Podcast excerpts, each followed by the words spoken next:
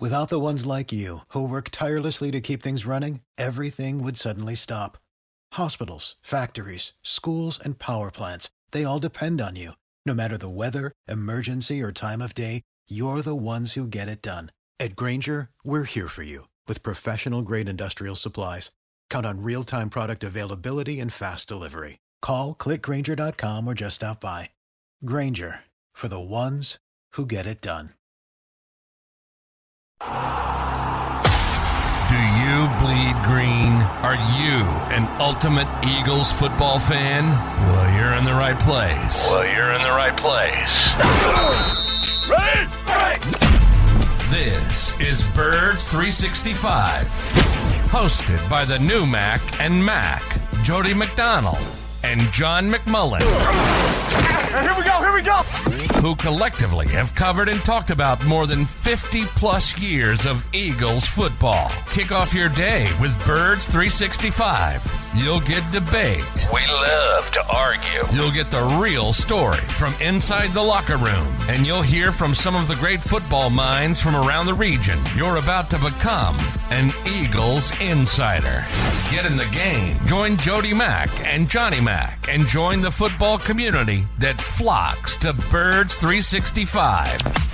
Birds 365 starts right now. Welcome to the NFL. Let's go. Let's go. Go. Go.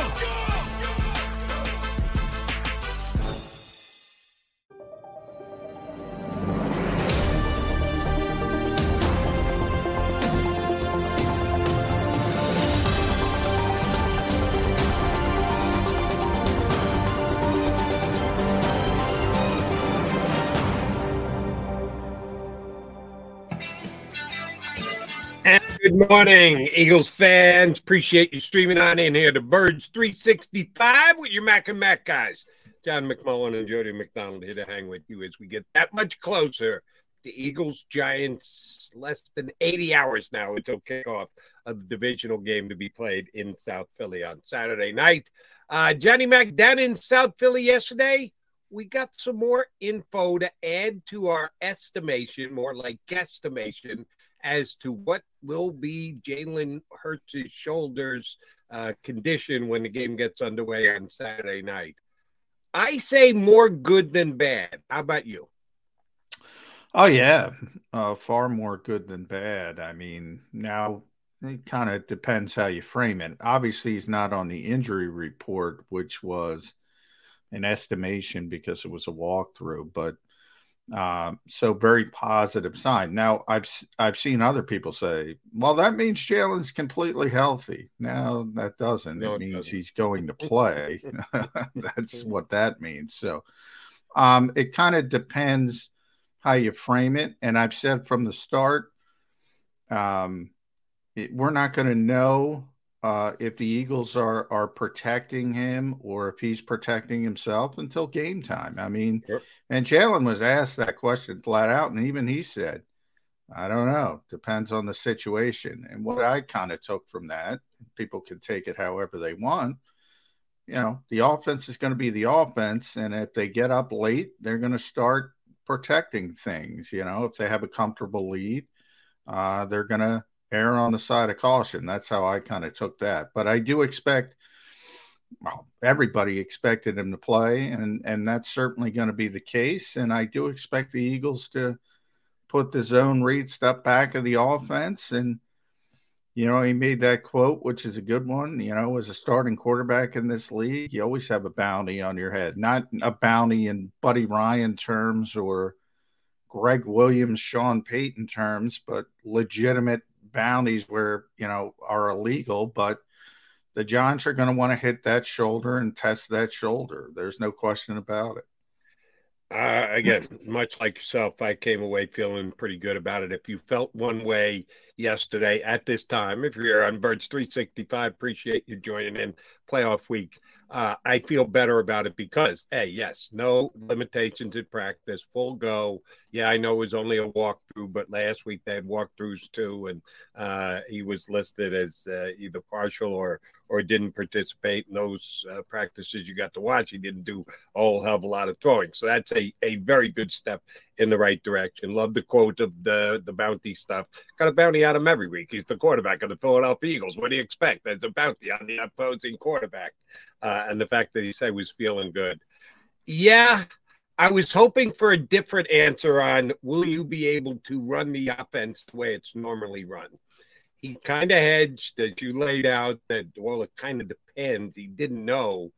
I, I was hoping for yeah, we're gonna run our offense. Uh, the, the, the offense is the offense, and it's going to be what it's been all year. He didn't quite go there, so that's my only restraint I'm getting uh, excited about Jalen Hurts and his uh, level of uh, participation and what he's going to be able to do Saturday against the uh, Giants. I-, I feel better. I'm still not at 100%, and I still will cling to it. It'll be this way right up until kickoff when the Eagles will defer if they win the coin flip. Um, the only thing that scares me is Jalen shoulder because if if Jalen is and again, these are uh, individual belief type numbers. 90% of where he was when he was the leading candidate for MVP in the National Football League. Eagles going to win this game, and they're probably going to win it handily. But we won't know that until the game starts. And we got a little bit more information yesterday, which was good, but uh, not all of it was perfect.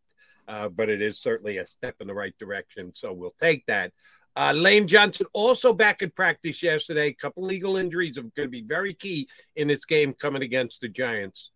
Maybe it's me, but for some reason, I'm less concerned about uh, Lane Johnson than I am about Jalen Hurts. And Lane Johnson's injury is actually worse than Jalen Hurts' injury, but it's the type of injury that you can play with, that you can get numbed up and you can go out there and you can play the game uh, we heard so much about how much pain Jalen was in after the game uh, when he, he played against the Giants two weeks ago. Oh, that can be able to say the same thing about Lane Johnson, but I, I'm pretty damn confident that he's going to go out there and he's going to be Lane Johnson. Uh, is Jalen Hurts going to be Jalen Hurts as we know him to the highest level of his play he had this year? I don't know. I hope so. Cross your fingers, but I think we're going to have to wait and see. I'm more confident that you won't see any kind of a drop off with Jane uh, Lane Johnson. Am I looking at this through eagle colored glasses? Yeah, that's another one where uh, I mean, I'm, I'm, a little bit more concerned than how you framed it there. I would say that. I mean, he is an offensive lineman. Uh, you know, you got to generate power um, from your core and and obviously that's what he's dealing with a core muscle injury. It's the groin uh, more than the abdomen. Um, now lane you know spoke pretty freely about it last week and you know when he returned to practice during the bye week and he and he seemed very confident uh, that he could play through it. I know he's Cam Jordan has played through it and he's friends with him and he was going to talk to him. Um, so probably get more information on that this week. Um, but uh, yeah, we'll have to see. I mean, yeah, you know, the thing about Lane is, and you know, with all due respect for the Giants, and I think you know, two years from now we might be having a different conversation because Kayvon Thibodeaux is um, a tremendous athlete, but he's raw and he's still, you know, no matter where you look, he only had four sacks. You know, he wasn't, if you want to look at the advanced sites, he wasn't a top 50 edge rusher. He's not there yet. And, and is what I'm trying to say. And Lane Johnson is, you know, the best right tackle in the world, as Nick Sirianni calls him. He hasn't given up a sack in over a year. It's ridiculous. He doesn't, he's given up one quarterback hit. Uh, he is a dominant, and, and, you know, nobody brings this up I, I guess because he's a right tackle, and and you know some of them, most of the All Pro teams now they do it more liberal equally, and they do left tackle, right tackle. But in years past, when Lane first started, they usually put both left tackles. Just left tackles were more high profile. this is a Hall of Fame level player. Everybody mm-hmm. talks about it with Kelce Lane Johnson's a Hall of Fame level player at right tackle. Um, so from the standpoint of 80%, you know, these made up numbers, 90%, um, yeah, he's gonna he's gonna he's gonna be just fine. My my question is, can he finish the game? Can he finish? You know, if you're hurt, you're hurt, and it's happened to him before. We're sad to leave. He got hurt in the Giants game originally. That's where it all started, uh, the blowout at MetLife and he was forced to leave. Now it was a blowout, and he said after that game he could have finished if it were a close game. Um, so, you know, there's there's other aspects to it, but he did have to leave the game, and I'm I'm at least you know a little wary that he might not be able to finish the game. Uh, maybe it's because of his career resume, as you just pointed out. Uh, we know he's uh, Pro Bowl, All Pro, these many levels, and yeah, Hall of Fame consideration has to be given as well. I just think he's going to be able to be a full go the entire game, and he will play like Lane Johnson, not like a partial Lane Johnson or a compromised Lane Johnson. I think he's going to be Lane Johnson, and maybe yeah, that is a little cockeyed optimistic out of me, but I'm giving you my honest read. I'm doing that with Jalen Hurts, which my questions are lessened, but they haven't completely dissipated. Lane Johnson, I'm pretty darn positive. Now, yesterday you told us you would be highly surprised if Avonte Maddox was able to play uh, Sunday against the Giants, and that was kind of confirmed by yesterday. The only Eagle not to participate in practice was Avonte Maddox. Maybe that was me just do, trying to do math, trying to figure out how many weeks since he got hurt and the fact that the Eagles didn't put him on the IR, which they could have, because you mark off four weeks and then you can come back. You like roster flexibility. So if they knew he was going to be guaranteed to be out for at least four weeks, they would have put him on IR. They didn't. So this would have been week four. So I was guess crossing my fingers and hoping that that could be the case. Yeah, it's not happening, is it, John? We're, we're, we're just going to have to go under the assumption that Avonte Maddox isn't playing until we find out he is, right? Yeah, exactly. And and uh, you know there is hope that'll be back, whether it's the NFC Championship game or a potential Super Bowl mm. appearance. So, uh, but that's yeah, that's one we'll have to um, we'll have to wait and see. It's pretty clear. Um, it's uh, very unlikely he's going to play this week, and you know the positive to that is you don't have to deal with the big explosive offense, the big explosive passing offense, the great receivers that so many teams around this league have. Uh, you know, Isaiah Hodgins has been a great story. Uh, Darius Slayton's, you know, a competent NFL receiver. Um, and, and, and Richie James has done a nice job, but these are not, you know, high level uh, receivers that you're typically going to see in this league. So you should be able to, to get through. And I think Jonathan Gannon made the prudent decision and he blasted, you know, what's going to happen is CJ Gardner Johnson's going to play safety when they're in their base defense, which is, you know, the two linebackers. Um, and when they need a nickel, uh, CJ's going to play the nickel, and Reed Blankenship is going to be in at safety, and he's earned it. Um, Reed Blankenship has played better than Josiah Scott more consistently, I think, is is the real sort of uh, thing that put him over the top in that discussion. Because Josiah's played well at times, but he's also played really poorly at times, and you know the consistency just hasn't been there. Reed's been a lot more consistent, um, and and and CJ's, you know, w- w- probably the best thing about Week 18 was that CJ proved he was completely healthy back from the lacerated kidney. Um, and that was a, a big, big positive sign. And you mentioned uh, the Eagles' base defense. Isn't the Eagles' base defense really with a nickel cornerback out there? Aren't they in that uh, higher percentage of time yeah, and they don't. Yeah. So yeah, it needs to you, be know, old, old tropes. You're in old, most of the time, and most of the time they've got three cornerbacks on the field. Old old old tropes die hard. Yes. Uh, but they have changed uh, uh, recently when they played poor passing teams, uh, for lack of a better term, and they played less nickel. Um, now, when they're playing, and and most teams, you know, most teams in the NFL have, you know, there's differences between the Tyreek Hills of the world and the Davante Adams and the Justin Jeffersons of the world. But most teams have good receivers that can really hurt you. And yeah, the majority of the time, the base defense should be defined as having a nickel on the field. Um, but they have shifted in later in the season, and and they were playing lesser uh, um, nickel back, partially because Avonte's not out there. That's probably part of it. When he's playing, they want him out there as much as possible. Um, so that factors into it as well. But also because they thought they could get away against certain teams that weren't very explosive passing the ball. So they have shifted a little bit. And and the Giants are are that type of team. So they not they might not play as much nickelback as they typically do um, against most teams. Yeah, but the nickel is their base defense now. Uh, no matter who they're playing, I think that they have a third cornerback out there more often than than not. But that's the I don't break. Oh, I, unquestionably, from a from a stats point, it's not even close. Right. I'm saying old tropes die hard. You know, people say four three base defense, three four base defense.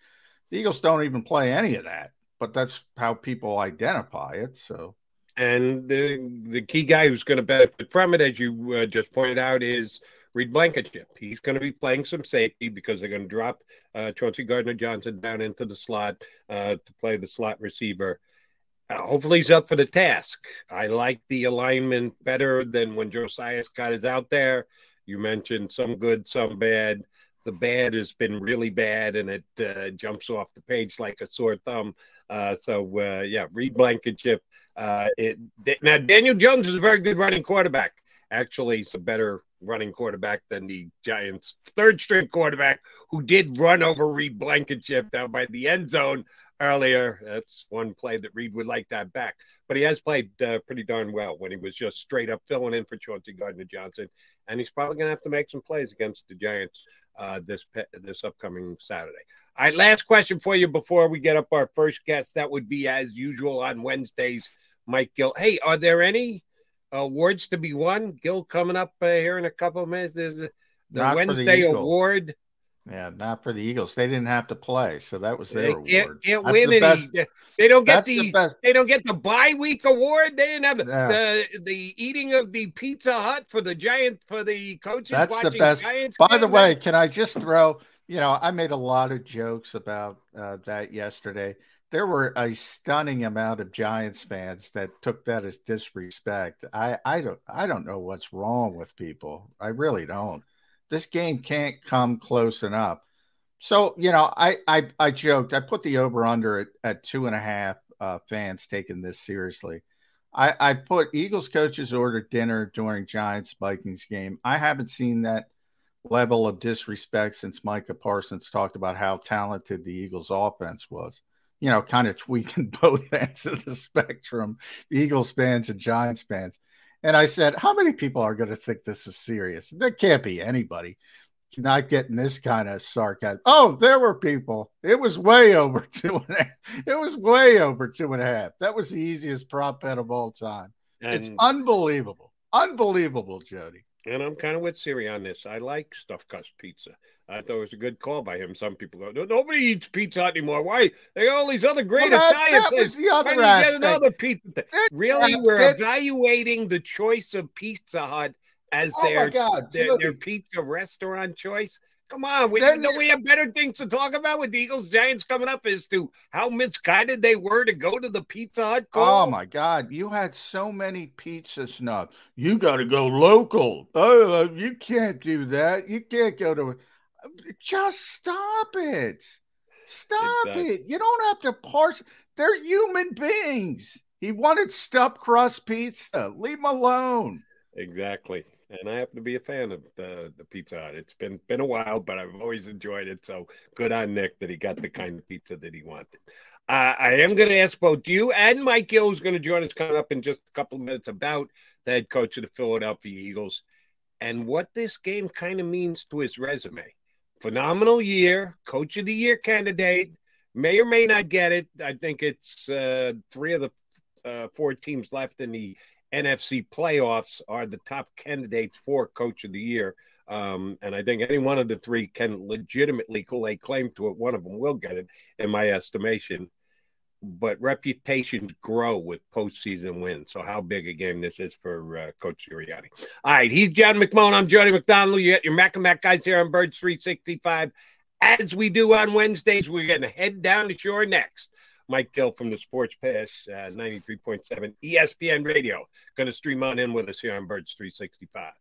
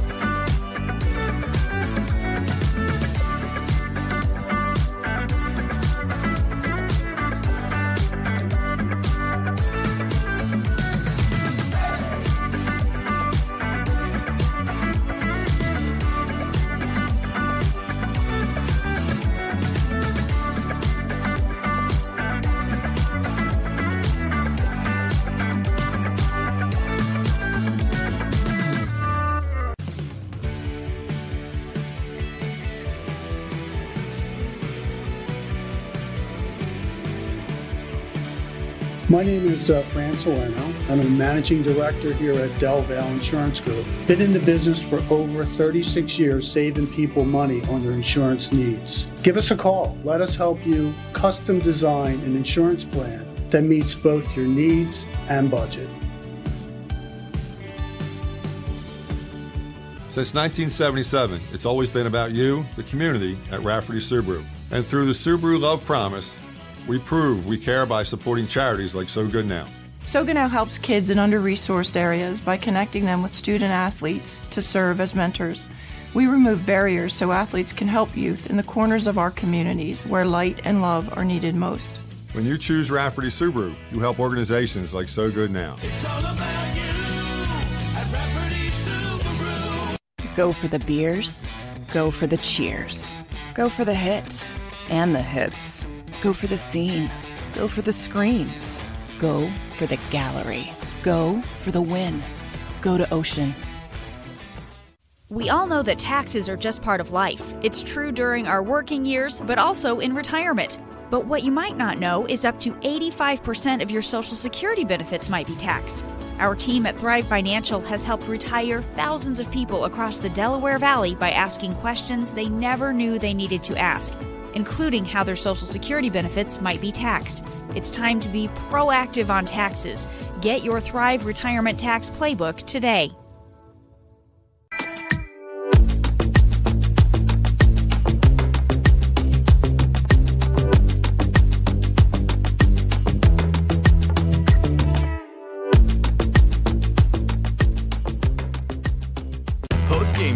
With Seth Joyner. I knew that they had a running game. Derrick Gunn. He has put in the effort. Devan Kaney. Had we not won the Super Bowl, what would we be saying? And Mike Missanelli. Well, you know who Philly is. Post game, now streaming on the 6ABC family of apps.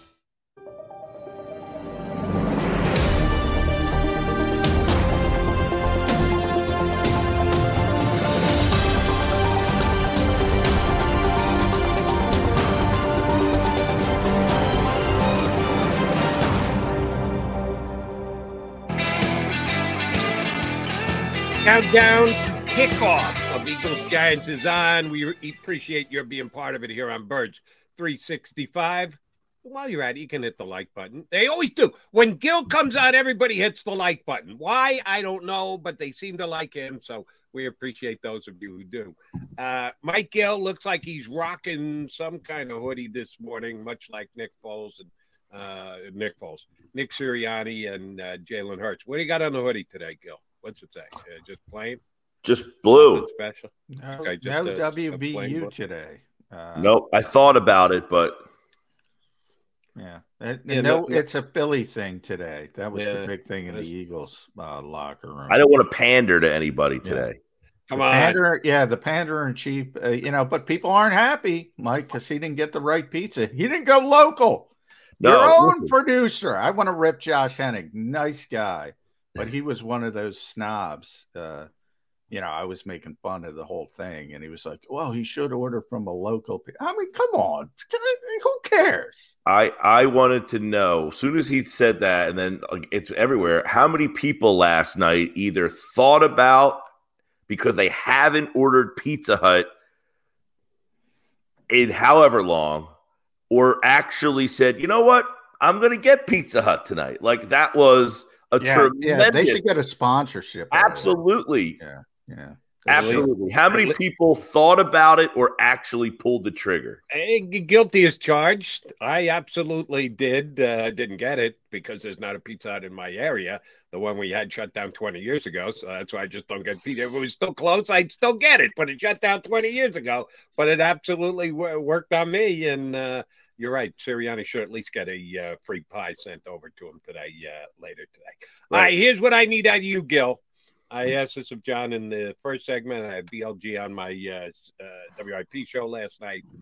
If you felt the way you felt about Jalen Hurts at this time yesterday, and then you had the assembly of the Eagles down in South Philly and the listing on the injury list and the uh, quotes by Jalen Hurts afterwards, I, I, John and I both feel better about it. Don't know to the same degree. So I'm asking you, how much better do you feel about Jalen Hurts and his ailing shoulder after the first day of activity leading up to the Giant game yesterday? Um, I mean, I would say that I'm almost not even thinking about it at this point. I don't know that, might sound like how can you not think about it? I mean, I don't know what the injury was. None of us really do, but you know, John had been on my show a bunch, and, and we had kind of thought it was like a two to three week thing. We're talking about five, six weeks now since this happened. I mean, that game that he played in, he played in a game two weeks ago. If he was healthy enough and cleared to play in a NFL football game, he had to have been healthy enough that you're not concerned about this injury going forward. This is two weeks later. I've woke up some now. I'm 45 years old, but I've woke up some days where like out of nowhere, I have no idea what happened, and I can't put any weight on my ankle. And then the next day, it's just gone, like gone. This guy's 44 years old. I, I can't imagine if he played in a National Football League game with an injury that two weeks later that it's not significantly better after really doing nothing. I, I kind of at the point now where I think is he going to be limited? I don't think the playbook will be limited. How about that? Yeah, and that's kind of how I phrased it as well, Mike. The playbook isn't going to be limited. Now, I want to see, you know, it's interesting because that's what the, the medical sort of documentation is, right? Grade two SC joint shoulder sprain, two to three weeks. But here's where, and, and, we had a doctor on on on this program who kind of explained it uh, well, uh, Jess Flynn. Um, you know the difference is it, it, these these you know sort of timetables are are talking about normal people which you know you don't sprain your sc joint maybe in a car accident you got to have a, a, a weird hit and then you're going to go out and be in another car accident uh jalen hurts even though he's 24 even though as nick sirianni says he has superpower like healing capabilities. He does the injury, and then he's going out and having 260 pounds edge rushers going at him again. And even if it's going to practice and throwing the football, well, typically, if you're just rehabbing from this injury, you're just taking it easy. He can't take it easy. That's why my concern is well, there's two concerns. One, if he gets hit on the button again, uh, that's a big concern. And obviously, we know Wink Martindale is going to bring the house, uh, even though he he gave the Vikings a curveball. That's because the Vikings are the Vikings. He's not going to do that against the Eagles. Um, so that's number one. Number two is is the setup. Look, I expect the Eagles to beat the Giants. Then you got one week and you're back at it again against either the 49ers or Cowboys. When he had the two weeks off and and things could calm down with that injury, Mike. And if they get to the Super Bowl, you have two weeks off again. But in between, you got to go through all those car crashes with that injury, and you got to be out there a week a week later. Those are my two concerns. Uh, right, you know the the constant action that is about to come that you know could it, it could further bring the injury back or reoccur or cause some more pain. Um, but I think entering this game, it's almost to the point where I'm I'm at peace with. I think he's going to be pretty good. The playbook's going to be, you know, the game. We've said it before. If he plays the game that he played two weeks ago, they're not winning this game, right? Uh, most likely, we're talking about what a disappointment this was and how unfortunate it was that the quarterback got hurt that late in the season and it really affected his play. I don't know when we're all back, your guys on Birds 365, me on 97.3, doing my show on Monday, that we're talking about they lost this game because Jalen Hurts was not Jalen Hurts. I think you're going to get uh, the, the version that we saw for most of this year. I, I think that the playbook will be open. He will be making his decisions and he made decisions at an MVP level this year. That's why he was in that conversation and deserved to be in that conversation. Every decision he made, I mean, I don't know how many plays he was a part of this year, but he made the right decision probably 98% of the time. That's unbelievable. And we'll see what those decisions are on Saturday. I'm glad to hear or get the feeling both you guys a little bit more optimistic than I am. And I'm not pessimistic, but and Gill's like, injury? What? Shoulder? Um, I, I'm not quite there yet. But where I am on the positive side, the optimistic side, is Lane Johnson. I think they're going to plug and play Lane Johnson, and he's going to be the Pro Bowl, All Pro, future Hall of Fame level right tackle that he has been for years here in Philadelphia. Even though his injury is supposedly more severe than the one Jalen Hurts is dealing with, and he's coming back basically on the same time frame Jalen Hurts did. Um, uh, is this just rooting interest that I got eagle colored glasses on? I know I got different coloration on my face, but I'm not wearing glasses. I can assure you that. Maybe wearing a hat. Uh, where are you at with Lane Johnson and what level he's going to play at on Saturday? See, that's where I'm a little concerned. We've seen this rodeo with Lane Johnson before you know, with the ankle. He tried to play. Now, that could have been a byproduct of look, the team lane is just not good enough. We know you're trying, but, you know, we're not, it's this year is just not there. Go get the thing fixed. Um, he played in the Giant game that they won 48 22, and he had to leave that game. Now, he did say afterwards, I could have gone back if they needed me. Um, if he's out there, I think he's going to play at an all pro level. You're going to see that it's the pain tolerance thing, and it's something going to happen where he twists or turns or something where he has to leave the field. And you're back to this: is he coming back? Is he leaving? Is he, you know, I, I feel like he is definitely more of a question than Hurts. At the end of the game, we might say, hey, they both got through the game. They both played really well. But I think of the two, the guy that I'm more concerned about getting through the game would be Lane Johnson. And, and if he's out, it really changes the dynamics of the playbook, I think. And let, let me follow up, uh, if you uh, allow me, John. I actually got a, a foolish call last night who said, and if they don't help Lane Johnson on that side of the uh, uh defensive line, they're going to be in trouble. I'm sorry. I'm and laughing. I'm going, are you kidding me? With his backup, they didn't give extra help on that side. With Lane Johnson standing on the sidelines, they stuck to their offensive philosophy. You really think they're going to get now? Uh oh, Lane's not quite 100%. We better put an extra tight end in there. We better keep a back end to chip on that side. Are you nuts? They will play Lane Johnson the way they played Lane Johnson every game, certainly since Sirianni got Yeah. here and probably all the way back to Dougie P. Um, there's going to be no change whatsoever in the Eagles. We're actually debating as to whether the Eagles will once again, like they did against the Giants two weeks ago, alter their overall way of calling plays because of the injury to the quarterback. They're not going to have any change whatsoever because of Lane Johnson, are they? No, no, I would not uh, anticipate that. The only change would be they could do more. the only change they could do uh, because Lane Johnson's out there is they have more trust in in what they can do on that side of the ball. Um, look, Lane Johnson, though, we all know the record when he's not out there. Were they thirteen and twenty two or something like Yeah, that? and he's uh, not there. Uh, I think he's key. I mean, the Giants. You mentioned something, John, about Wink Martindale. I think that is going to be a very interesting story.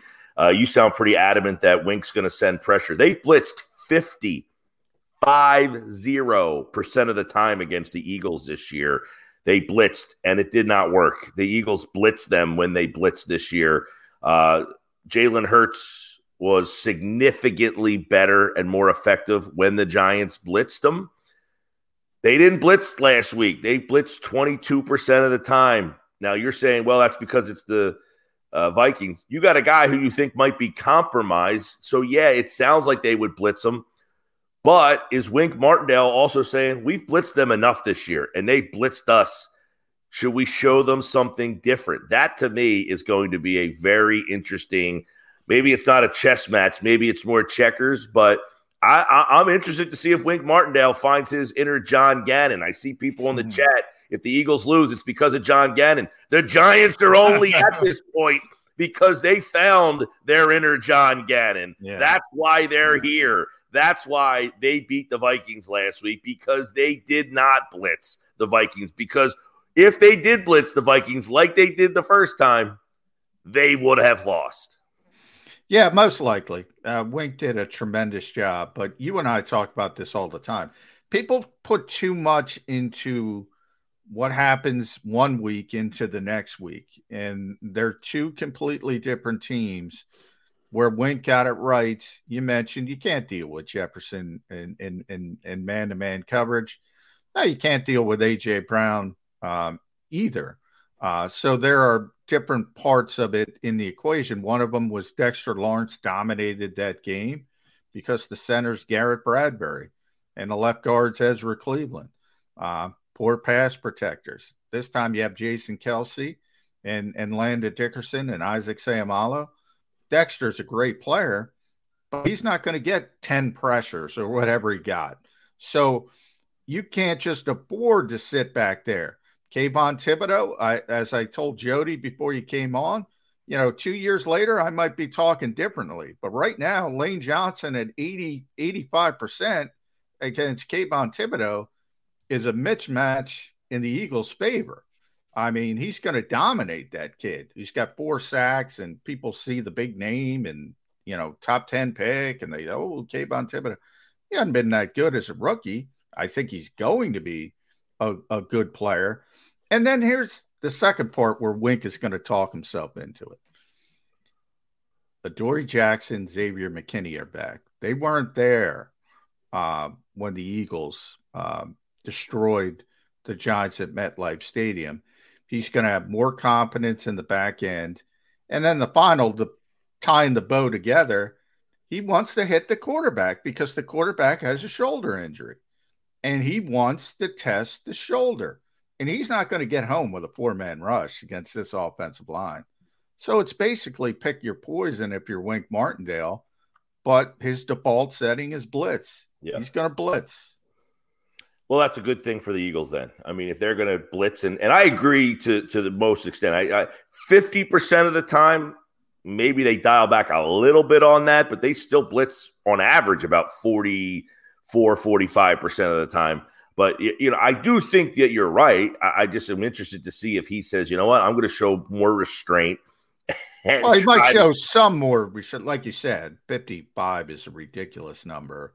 And if AJ starts gashing them early down the field, You know, Yeah. you have to adjust. Uh, that's the problem dealing with the Eagles offense when everything is in play. You know, you can try to stop AJ Brown, but then you got DeVonta Smith and Dallas Goedert, vice versa. Um, you can, if Jalen Hurts uh, in the zone read is back in play, you got to deal with the running game and you got to worry about the quarterback. And oh, yeah, you're built on the foundation of the best offensive line in football. even Well, and, and the first time they played, Miles Sanders had 17 carries, 177 yards. He was not on the injury report yesterday. He's been wearing that brace. I'm imagining that maybe they take the, you know, the blinders off of him too, and that he's able to kind of be. Yeah, it's the playoffs, man. Yeah. They are. There's not going to be a pitch count. He's been on a pitch count. Jalen Hurts is going to run the zone read. Um, there's nothing to save anybody for anymore. You got to win. And even though it looks relatively easy on paper from this perspective, usually at this point, there's some genuine concern. Uh, if the Eagles play well, they're going to win this game. Eh, the question is, you know, health wise and and and and where that playbook, as you mentioned before, Mike, did they try to scale the playbook? Then you have some issues, but I don't think that's going to be the case. And a key aspect for me, if you just work off last week's game against Minnesota, which they did keep Jefferson in check, they got to the quarterback without having to send uh, blitz packages. And TJ Hockenson kind of lit him up. And I like TJ Hockenson. And when the Vikings made the trade, I thought it was an outstanding acquisition. He's not Dallas Goedert. So if they try and throw the same defense out that they did against Minnesota, could Goedert be the key guy downfield? Know the relationship between Jalen Hurts and AJ Brown, and you know how big a DeVonta Smith fan I am. But if I'm get making a guess on one guy who's going to have a breakout game, I think it could be Goedert against those giant linebackers in pass coverages. And if Jalen's shoulder is any questionable at all, the easiest throws usually to make are to the tight end. You think this could be a breakout week for uh, Dallas Goedert, Mike?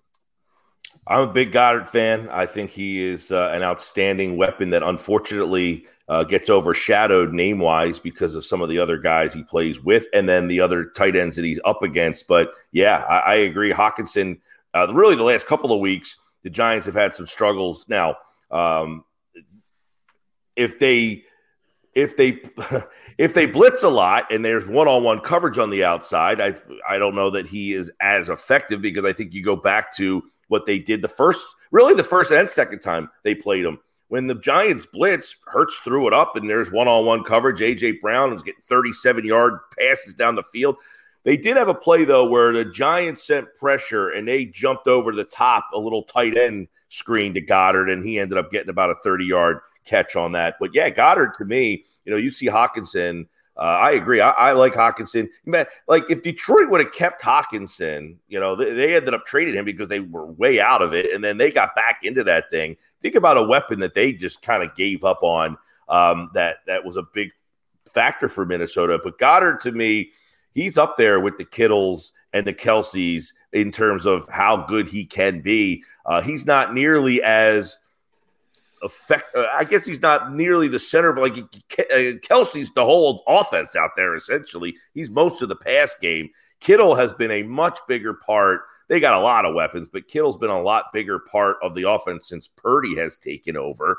Um, and, and Goedert just isn't on that uh, level because of everybody that's around him. He's kind of the third option in the pass game, and then of course they have such a effective run game. I think that takes away some of his league wide name recognition.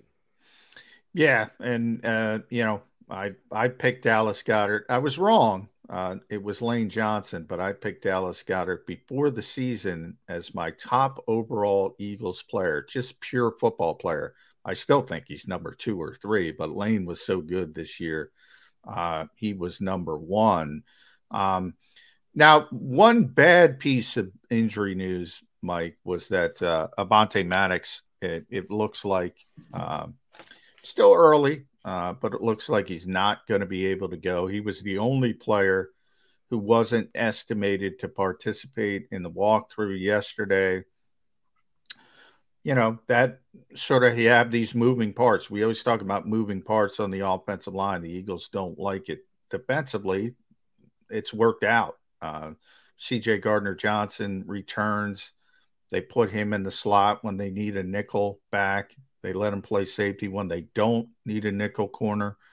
Um, any concern? No Avonte Maddox.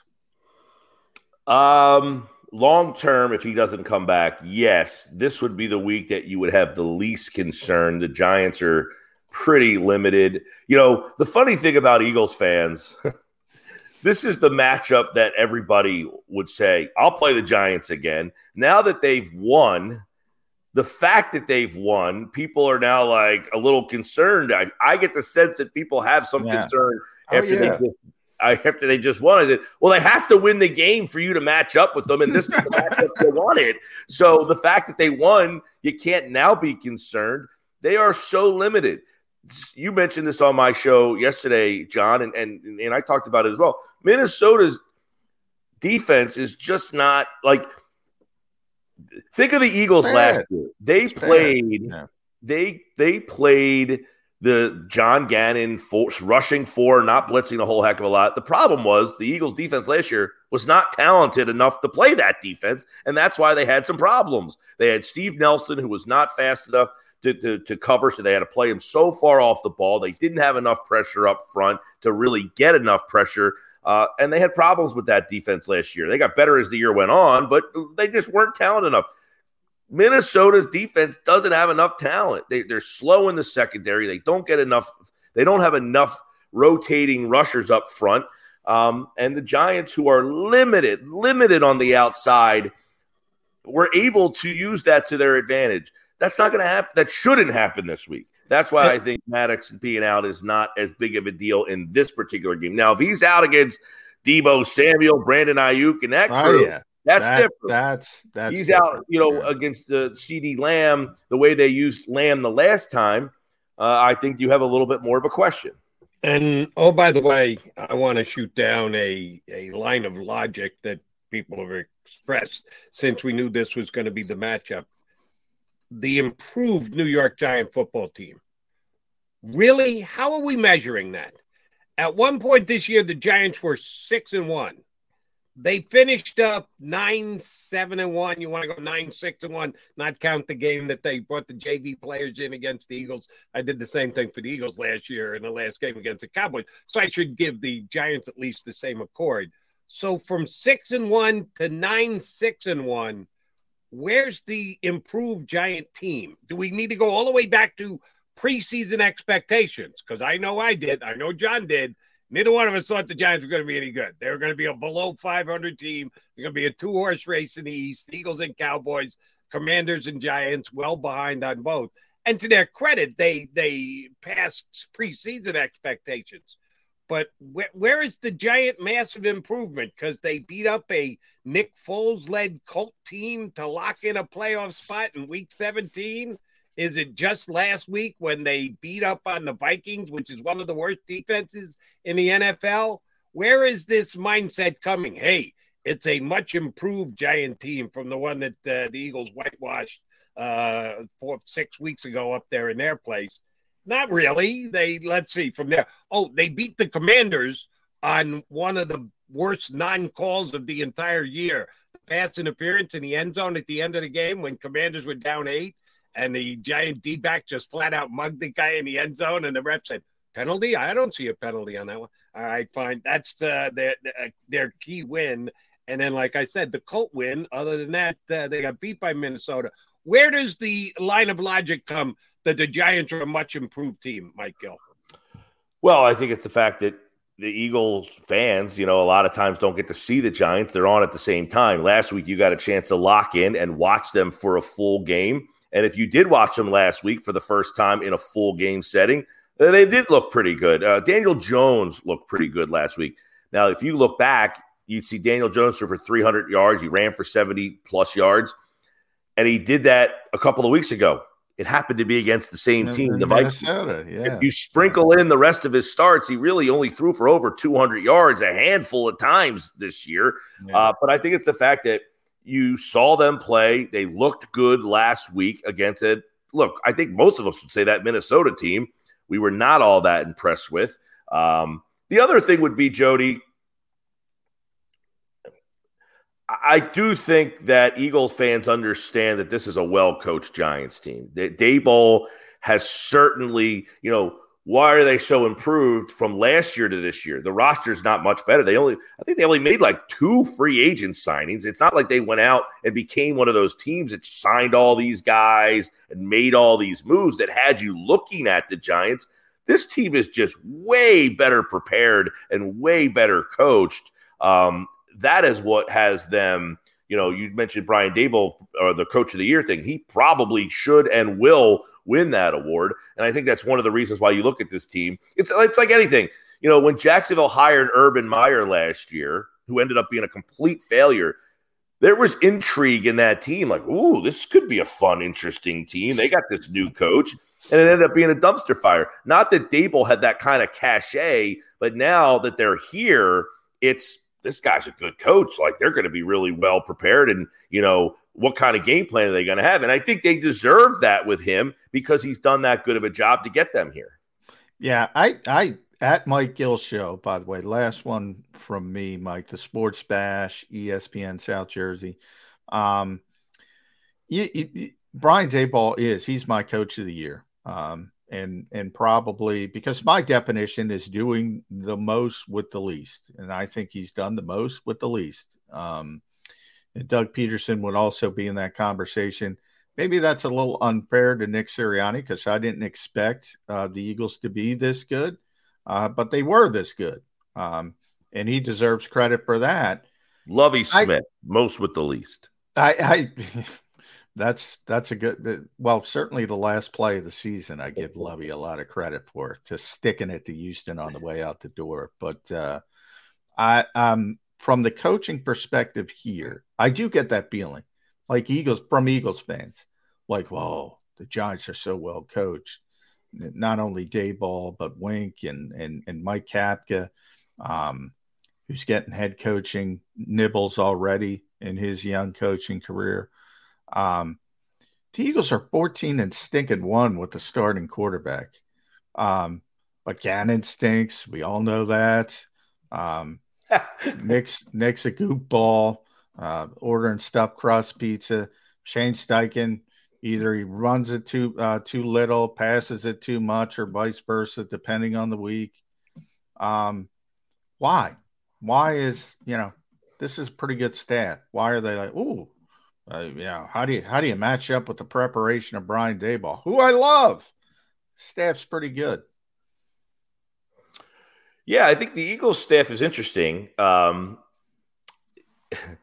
this is we talked about this on my show. You know, the fact you know you got Pederson wins that game, and then all these Eagle fans are outpouring of Dougie P, great job. Like there is like this look over there of huh, where your guy lost in the playoffs last year. He'll get another chance at it. And this staff really they didn't have any turnover on this staff, so this staff got a taste of the playoffs. Didn't go very well last year. Not that you thought it would if you enter this game and this staff loses a second time in two playoffs, are you going to start to to question anything about? Well, they already do question the defensive coordinator, certainly. Uh, the offensive coordinator, I don't think gets as much scorn, nor does he really deserve the scorn. Uh, but Nick Sirianni as the head coach, uh, like I, I think he is. While the team is good and he's you know I think he's very popular. I, I, I don't think that he's uh, negatively looked upon.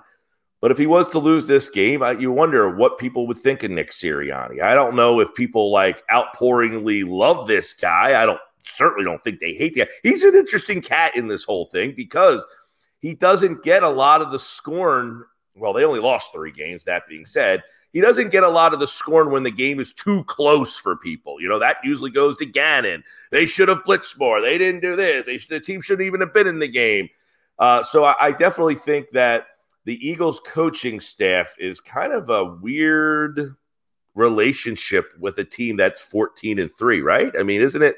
It's tremendously weird. That there would be less questions I mean, that's 14 I, I always say, you know, and and it, that Jalen Hurts got hurt. That's part of it, no question. But again, 14 and one with the starting quarterback, um, top five offense, top five defense, franchise record for wins. Branch been around since 1933. Now, granted, they weren't playing 16 games that whole time. Now they play 17, but they were at 13 and one uh, before Jalen Hurts got hurt. Um, again, top five offense, top five defense, record number of sacks. That's all the fans want. Sacks, sack, sack, sack. Go get the quarterback. Record almost set the NFL record. Forget about the franchise record. Came up a little bit short. Yeah, it's bizarre to me. It's bizarre. I, I said, you know, start. I, I'll say it right now. The Eagles aren't going to be this good next season. They might be good. They're not going to be this good. Yeah, they have a lot of decisions to make as soon as this uh, season's over, and a lot of them on that defensive side of the ball. And look, quite frankly, whether we like it or not, John Gannon most likely, uh, or I guess there's a 50 50 shot that he's not here uh, if he's the favorite in Houston. Shane Steichen could follow him out the door. And a lot of this offense a lot of the good feel on this offense, guys, is the fact that Jalen Hurts has said, you know, I got the same play caller for two straight years now. Never had that before. If Steichen walks out the door, you got to find him. Either you go back to Sirianni as the play caller, or you bring, I don't know, somebody on the staff here that they have a good feel about that could walk right back into the same offense. Whatever it is, it's not going to be the same, right? It, it, whoever, whatever happens, there's a good possibility that this staff is not intact next year at two very key spots. All right, Mike, last one, and this is crystal ball time. If let's just say Dexter Lawrence and all 340 pounds of him uh, on either a run or a passing play happens to land on Jalen Hurts just right, and the shoulder goes bad and he's got to come out of the game, can the gardener, the mustache, lead the Philadelphia Eagles to a coming off the bench victory against the New York Giants? Sure. I mean, look, Gardner had a tough game against the Saints. There's no question about that. But he has also displayed that he now, I don't think he has ever, since he's been with the Eagles, had to come into a game in that situation. He, he has started games. He has not had to come in in relief in the middle of a game that was meaningful. He's come in relief in blowouts. But I don't think he's ever come in in the middle of a game that's competitive. He's either started the game or he's been in a blowout. But yeah, I mean, Gardner is a well-paid, competent backup. Uh, that that's the reason why the Eagles went and got him. And this is a key a team in the Giants that Gardner would probably flourish against. You know, he has had his good games um, in the past. You know, he well, he had a good game against Dallas's defense, which is far superior to the Giant defense. he threw for over 300 yards in that game. Uh, he'd also turned the ball over a couple times, and that's yeah with him. But yeah, I, I, think if if they had to turn to Gardner and the game was still competitive, uh, sure that he could he could lead uh, them back. The big problem would be if he was the quarterback for an extended period of time. If Hurts just got knocked out and couldn't play the rest of the way, well, then I think you have some questions moving forward. You would have a possible man uh, Brock Purdy, Purdy Gardner Minshew who, possible who, who doesn't want to see that? Brock yeah. Purdy versus that, Gardner That would Minshew. be a massive mismatch in favor of the visiting team if that were the case. If Gardner's got to, if Gardner's got to play a half this upcoming week, Eagles DOA. That on arrival, not happening. Uh, he's neither highly paid and or all that. He, he's compared to the other backups in the NFL. He's good compared to the other starting quarterbacks in the NFL, he's lacking. And no question, a, no question. Yeah, right, listen, but this Giants team is lacking. Let's not forget that, right? This Giants team is lacking as well, and this would be, I think, a monumental disappointment if oh, they lost this game. I, I will this rip this team to high heaven. Tune in uh, Monday if they lose this game. They ain't losing this game. They're not losing this game. This would have to be a complete, complete collapse in the same way they lost to Washington. I'm talking four turnovers. I'm talking mistakes all over the field. I, I did. This is a mismatch from a personnel standpoint. Mismatch, yeah, and that's why we talked about it. No, the only way they'll avoid being crushed by yours truly as well is if Gardner Minshew actually does have to come into the game. Uh, that that would get him a pass in my eyes. But other than that, we're all in agreement. Eagles should and probably will win this game. Mike Gill, always good to get you on, brother. Appreciate the hoodie look at. Uh, you got to be a little better with the Panda and Chief stuff going forward, though. Uh, yeah. Just plain blue isn't going to cut it. But no, I got some design on here, man. Look at that. There we go. What's, there we what's go. the logo? A little bit. Uh, it's a Patagonia. I got it from my There we go. That's uh, like uh, Pizza Hut. Hopefully, we get a Back- sponsorship. Yeah. By the way, uh, a Twitter poll that I put out: sixty percent thought about ordering Pizza Hut. Forty percent actually ordered it. Without the ones like you, who work tirelessly to keep things running, everything would suddenly stop. Hospitals, factories, schools, and power plants, they all depend on you. No matter the weather, emergency, or time of day, you're the ones who get it done. At Grainger, we're here for you with professional grade industrial supplies. Count on real time product availability and fast delivery. Call clickgrainger.com or just stop by. Grainger for the ones who get it done. Wow, that's a Yeah. good number. That's uh, good. yeah. Nick's got to get at least one comp big five. Got to get a Absolutely. commission. Got to get a commission for that. Got to get Yeah. a commission for that. I could But see- disrespect to stop and eat instead of prepare for the New York Giants. What profound disrespect! Well, I don't know. I don't know the Philly pizza scene nearly as well. So, Oh. like, like if he was down the shore, you know, people would be getting on him because he didn't go to like Tony's Baltimore Grill. Yeah, yeah. You, you know, you got to Well, get Josh got on him. Josh got on him because he should have went local. Right, but Um, I'm saying, where's the local spot? I don't know oh, where. there's, Nick there's local- a million of them. There's a Well, million and a uh, half of them. Ma- Manco and Manco's isn't got has got to be the number one spot, right? Down the shore. Down you the shore. Well, if you're in Ocean, Ci- right? Yeah, if you're in Ocean City, they actually have a spot in Somers Point too. But like, yeah, I mean, if you're in Atlantic City, you go to Tony's Baltimore Grill, you get a pie over there. You know, you maybe Yeah. go over to uh, Tony Baloney's. Yeah. Uh, you know, uh, another West Virginia guy, Kevin Kinkead uh, at Crossing Broad, he knows. Well, you know, whether it's IPAs, whether it's pizza, whether it's cheesesteaks, everybody's got to chime in. Just let everybody live. If somebody wants Pizza Yeah, go get Pizza. If they want this stinking cheesesteak, go get this cheesesteak. you know, Pizza Hut's bringing back the New Yorker, the big New Yorker pizza from There the we '90s. They're bringing that back. Yes. Did, yes. did not know that. I'm gonna have to get one of those. It was a big Uh, story. It was a big story last week. There's a Pizza Hut for uh, five minutes from my studio that I honestly could have.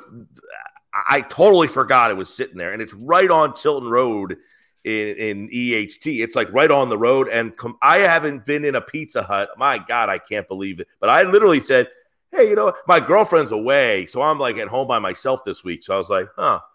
Maybe a Pizza Hut doesn't sound like such a bad idea there, Nick Sirianni. Exactly right. Uh, as always, Mr. Gill, quality information and opinion from you. We thank you for it. Uh, we will get you up again next week. Win or lose, better not be a loss because, yeah, we'll all be beaten up on the birds if that's the case. Appreciate you jumping in with us today, bud. We'll talk to you next week. All right, fellas, take care. Mike Thanks, Gill Mike. here with us on uh, Birds 365. All right, quickie comment before we go to break. Um, a couple of you guys have noted it on the uh, stream. My camera is not fuzzy. My face is fuzzy, okay? For those of you who didn't see us at the beginning of the week, yours truly had a uh, medical procedure last week. I had to have some skin cancer removed from the top of my noggin.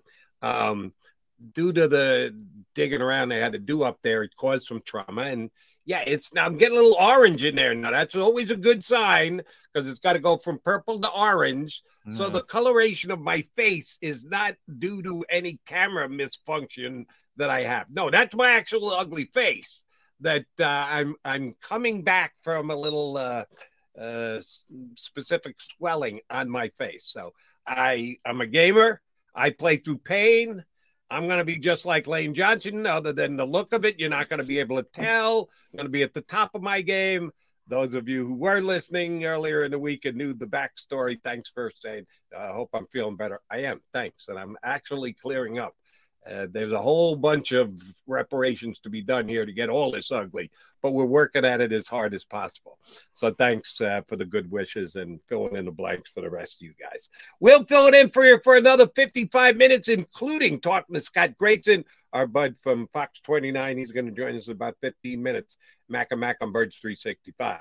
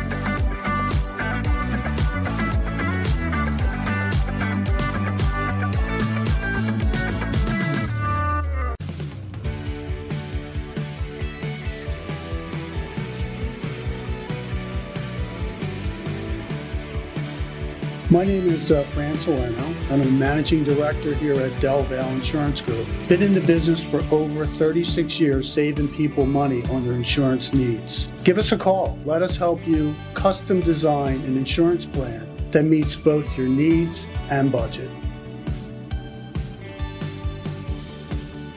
Since 1977, it's always been about you, the community, at Rafferty Subaru. And through the Subaru Love Promise, we prove we care by supporting charities like So Good Now. So Now helps kids in under resourced areas by connecting them with student athletes to serve as mentors. We remove barriers so athletes can help youth in the corners of our communities where light and love are needed most. When you choose Rafferty Subaru, you help organizations like So Good Now. Go for the beers, go for the cheers, go for the hit and the hits. Go for the scene. Go for the screens. Go for the gallery. Go for the win. Go to Ocean. We all know that taxes are just part of life. It's true during our working years, but also in retirement. But what you might not know is up to 85% of your Social Security benefits might be taxed. Our team at Thrive Financial has helped retire thousands of people across the Delaware Valley by asking questions they never knew they needed to ask including how their Social Security benefits might be taxed. It's time to be proactive on taxes. Get your Thrive Retirement Tax Playbook today.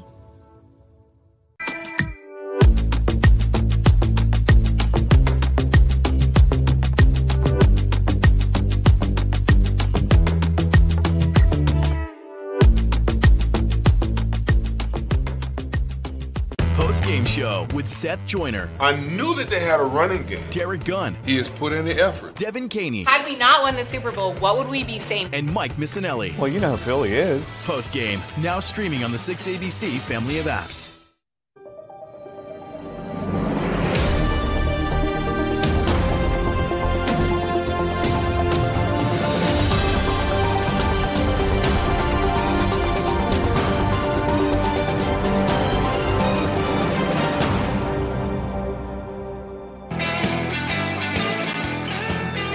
Got John McMullen and Jody McDonald, your Mega Mac guys here on Birds 365. Scotty Grayson from Fox 29 going to jump in in uh, less than 15 minutes from now. Right, Johnny Mac, uh, I, I ran this by BLG last night on, on WIP, and uh, he didn't have the answer. Not surprising. It was an unfair question by me. So I might as well put it to my partner here on Birds 365 as well. How much money, if the Eagles win this week, if they're victorious over the, the Giants, how much money is Tyree Cleveland going to make this week? Tyree being, Cleveland?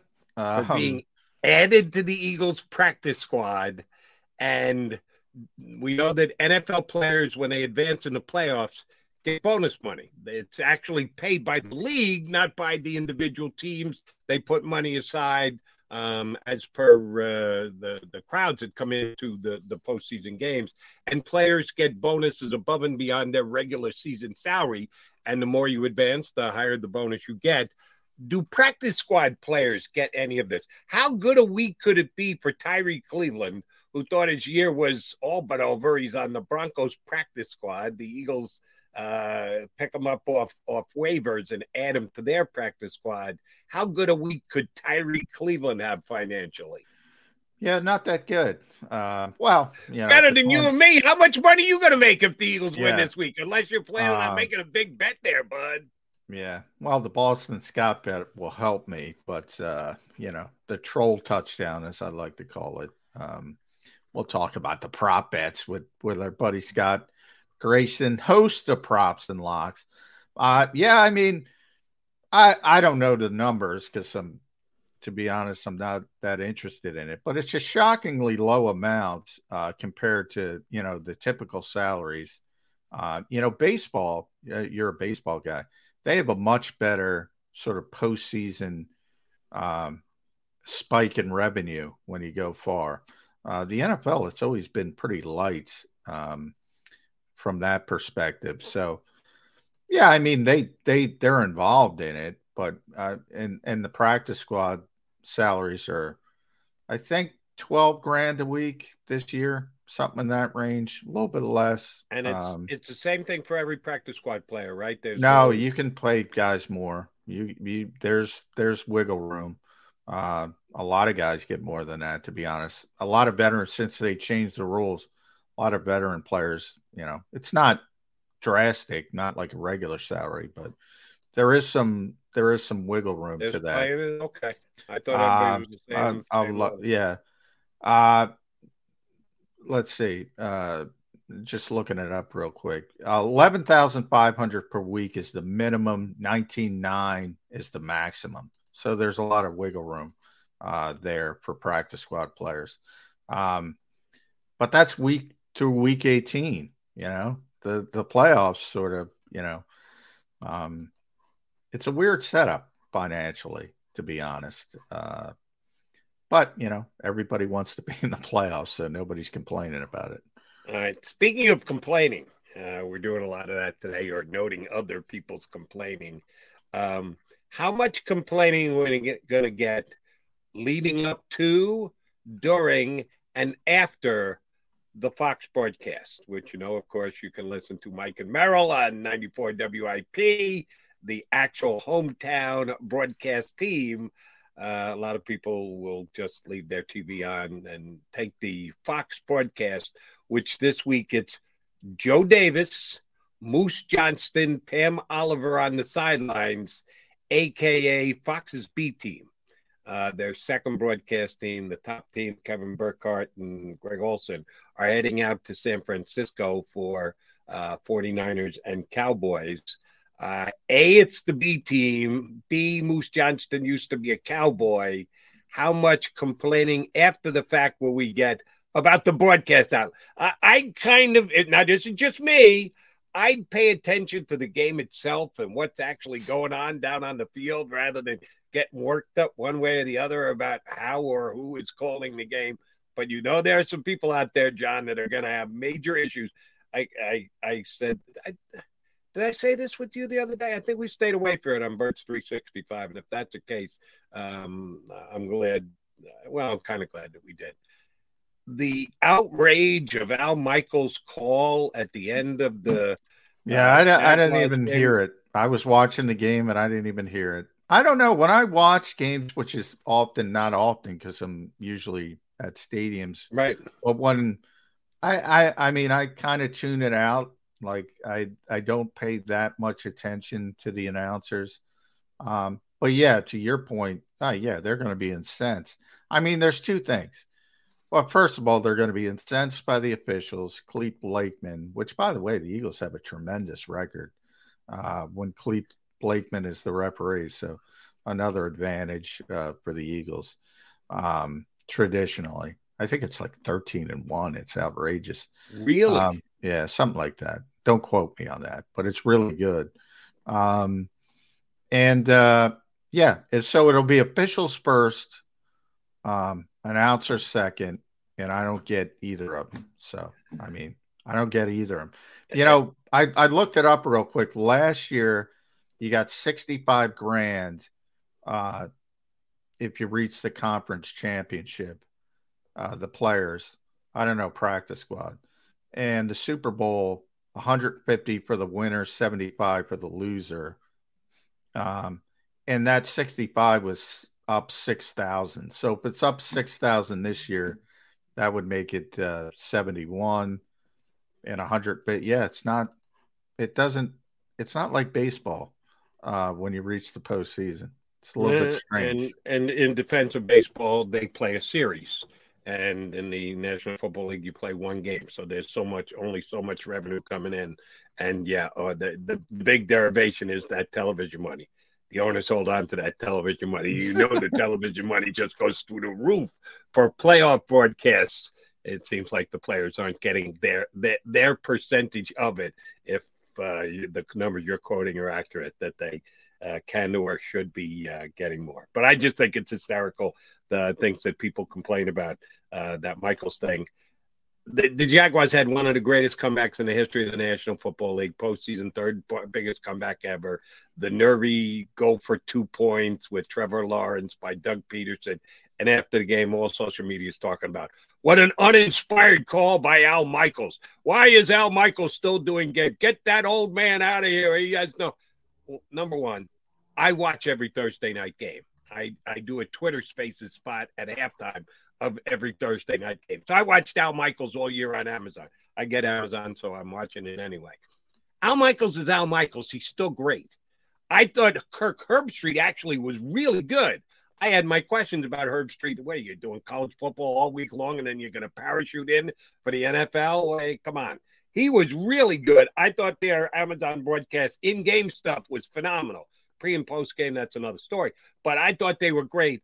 All right, so he had an uninspired call on the last play of the game. There was a penalty which kind of botched it to begin with anyway, but people get worked up about the stupidest things. Pizza Hut. Oh, uh, they, yeah, well, no better indication of it this week. I'm going to rip our own producer Tone right now. Tone Tone was upset that Dexter Lawrence called uh, Jason Kelce scrappy. I mean, what are we doing here? I I, I can't get the. Everybody gets upset over everything. Is he not scrappy? He is uh, very scrappy. Exactly. Dexter Lawrence is uh, six six four, probably three fifty on a on a good day. Um, you know, Jason Kelce's undersized for a center. He, uh, that that was the whole thing. Why he was a six round pick? I mean, the fact that he's able to do what he what he's able to do is phenomenal because he's usually facing people like Dexter Lawrence. But he wasn't insulting Jason Kelce. He's got, I've heard him talk about Jason Kelce. He's got tremendous respect for Jason Kelce. But yeah, I mean, whether it's Pizza Hut or um, announcers, officials, like Clete Blakeman is not against the Eagles. I guarantee you that. So you got you got to get me that exact number tomorrow what the Eagles' record is in games that he's refereed because it's if it's if it's as substantial as you said, that's just now the Eagles are this good. They they went fourteen and three, so we expect all of the referees who had a chance to referee the Eagles. Um, some of them have been doing it longer, so they'll have a uh, longer track record. Uh, but uh, just recently, the Eagles' numbers are going to be good with every refereeing crew. But if that's the case, thirteen and one and one refereeing crew, Holy mackerel, that would be awesome. If, yeah, I'd be more upset if I were the Giants. I probably shouldn't have said that. Uh, uh, yeah, you should have. Uh, it, it, it's it's a word. No, I don't know. I don't know if that number is official. I oh, okay. Yeah, no, no, and we're not holding you to it. But do me a favor if you know how to look that up. Thirteen and one. Thirteen and one. That number is right. Thirteen and one. Thirteen and one. That's that, uh, yeah, please try and make an argument on, oh, the Eagles got screwed by the refereeing crew that they sent here for the game. Stop it. Can't be when they're sending in a team that's 13 and 1 in Eagle games that they've worked together. Well, and and and by the way, there might be a call that goes against the Eagles. There probably will be a call that goes against the Eagles on on Saturday. Um it's not, not everything. You, you not Brother. It's not Roger Goodell making a call from Madison yeah. Avenue, calling down. oh, this game's too close. You got to give the Giants a call here. We, we, we can't have this. Not everything is a conspiracy, and uh, human beings, uh, like officials, do make mistakes, and it's not because they hate your favorite team. Um, I don't get it. I'll never get it. Um, you know, same thing with announcers.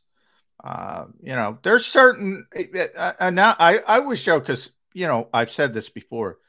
NFL Films is in Mount Laurel. It's been in Mount Laurel for forever. If anything, um, there are more people in, in, in the NFL who are Eagles fans than probably any other team in television production because of where NFL Films has been. Now they do a lot of work in Los Angeles as well. So maybe it's shifting a little bit. But for years, there was an astonishing amount of Eagles fans just because most people around here are Eagles fans. Um, and, and, and there was always this method of oh oh oh. Now I get it, the high profile, you know, they go with Cowboys, so that's part of it with Tony Romo and Troy Aikman, and you mentioned Daryl Johnston.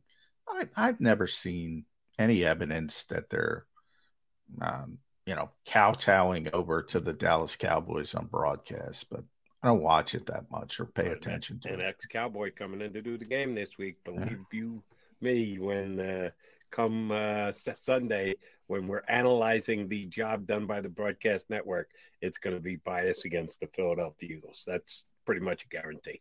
All right, he's John McMullen. I'm Jody McDonald. I see in our waiting room, we've got Scott Grayson, sports anchor from Fox 29, and host of Props and Locks there. We'll get into Eagles Giants with Scotty G next here on Birds 365.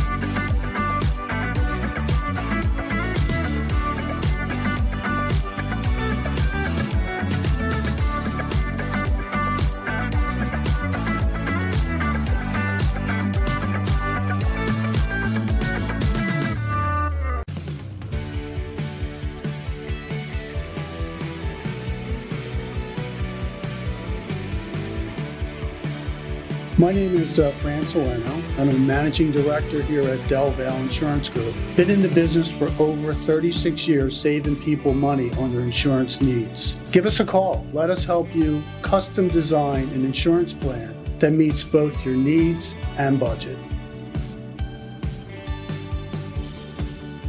Since 1977, it's always been about you, the community, at Rafferty Subaru. And through the Subaru Love Promise, we prove we care by supporting charities like So Good Now. So Good Now helps kids in under resourced areas by connecting them with student athletes to serve as mentors. We remove barriers so athletes can help youth in the corners of our communities where light and love are needed most. When you choose Rafferty Subaru, you help organizations like So Good Now. Go for the beers, go for the cheers, go for the hit and the hits. Go for the scene, go for the screens, go for the gallery, go for the win, go to Ocean. We all know that taxes are just part of life. It's true during our working years, but also in retirement. But what you might not know is up to 85% of your Social Security benefits might be taxed. Our team at Thrive Financial has helped retire thousands of people across the Delaware Valley by asking questions they never knew they needed to ask, including how their Social Security benefits might be taxed. It's time to be proactive on taxes. Get your Thrive Retirement Tax Playbook today.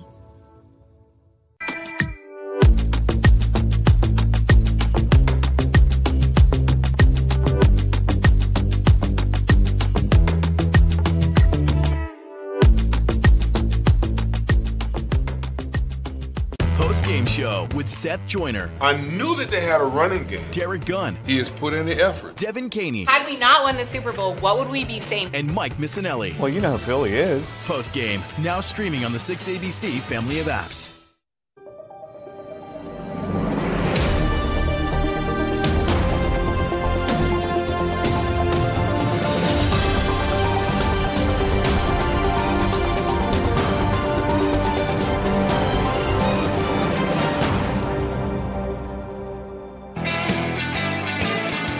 You got and Mac here on Birds 365. We are joined by our bud from Fox 29, Mr. Scott Grayson, who looks ready for some football.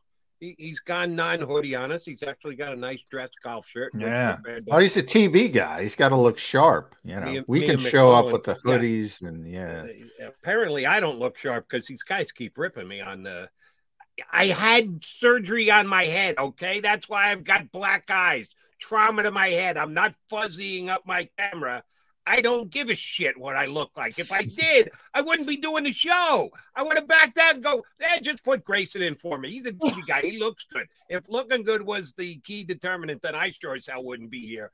But Scott Grayson, you do look good. Thanks for joining us. Hey, hey glad to be here. I, I, always appreciate the invitation. And, and what you have, Jody, what you look like you got going on here is a good playoff football look. Yeah, that, yeah, it, yeah. got your ass kicked look more than anything else. But thank you for noticing. Hey, you're doing great. You're coming to work, punching the clock no matter what. That's, that's right. That's man. the Philly way. Exactly right. Thank that's the Philly that. way. Rocky, you fight through it. You fight through it. And the Eagles are are fighting through it, or are they, Scott? Because hey, I said before the playoffs started, this is this is the matchup I would have wanted uh, for the Eagles. But you know, first of all, that old trope uh, it's hard to beat a team three times, even though the numbers say the exact opposite. Um, then you had Clete Blakeman as the official. I just brought that up. We'll go down that route. You might want to throw this on the show. The Eagles are 13 and 1 when Clete Blakeman is is the referee. Um, things look good on paper, don't they, Scott? They do, and and sometimes I guess as an Eagles fan, right? That's what causes you to kind of look in the mirror and go, "Wait a minute! Uh, if things are too good to be true, or they look too good to be true, uh, do I need to stop and, and think about what I'm missing here?" Right? I, I agree with you, John. I, I, think this is the matchup that a lot of people, as as Eagles fans, were looking at and saying this this is a good one. This is what you'd like to have. Um, I mean, it, it, just everything screams Eagles. All the stats. I mean, the the pressure you get from the defense. You're getting healthier on the back end with Gardner Johnson having shaken off some rust in that last regular season game against the the Giants. I don't expect Avonte Maddox back this week, but he's getting closer. Uh, on offense, you've got Lane Johnson back in there uh, again, and um, you know everything says this team at home. You know, with the crowd yeah. on a Saturday night, like the NFL is giving these fans plenty of time to get all lathered up and ready to oh, go. Yeah. You know, all day, all day. Nice job, NFL. It says it should be Eagles. I mean the the spread is saying Eagles by more than a touchdown. Last I looked, uh, you know, I, I, I feel like it's all right there. It's the only way this team beats uh, loses is if they beat themselves. Yeah. Did your confidence level in Jalen Hurts' shoulder improve in the last 24 hours, Scott Grayson? You know, honestly, uh, Jody, I've been one of those people all along who hasn't been all that worried about it because when I saw what he did in the fourth quarter in Chicago, after hurting it, it was, I mean, that was an impressive quarter for a healthy quarterback, let alone a guy with a sore shoulder. I think they just were being very careful, which was the prudent and smart thing to do. Um, but now that you're in the playoffs, I know he's not on the injury report now. Obviously, that does make me feel a little better um, to not have any kind of injury designation there from practicing. Uh, but overall, I think you look at, at Jalen Hurts and you've got to take the leash off him now. You've got to let Jalen be Jalen. Let him be the guy who who got you here in the first place. And I fully expect that they will. Like you're in the playoffs now. It's survive and advance. You got to go out there with your best. And and I think you got to go out there with your best Jalen, which is letting him do what he does best. He's just got to be smart in the process. And I think he's more than more than capable of doing that. Uh, you mentioned, and and I go back to that Washington game, and I agree with you, Scott. Like, like the Eagles are fourteen and one when Jalen Hurts starts, and the one loss is the Washington game, and they kind of say behind the scenes, you know, maybe we're fifteen and zero because we beat ourselves with the four turnovers and all that stuff that happened in that game, not being able to get off the field, huge time of possession but if, if if you go, if you look at the New York Giants and and you throw that out and say, all right, yeah, if, if the Eagles shoot themselves in the foot, is there anything personnel wise that you say, oh, we might have a problem with this from the Giants?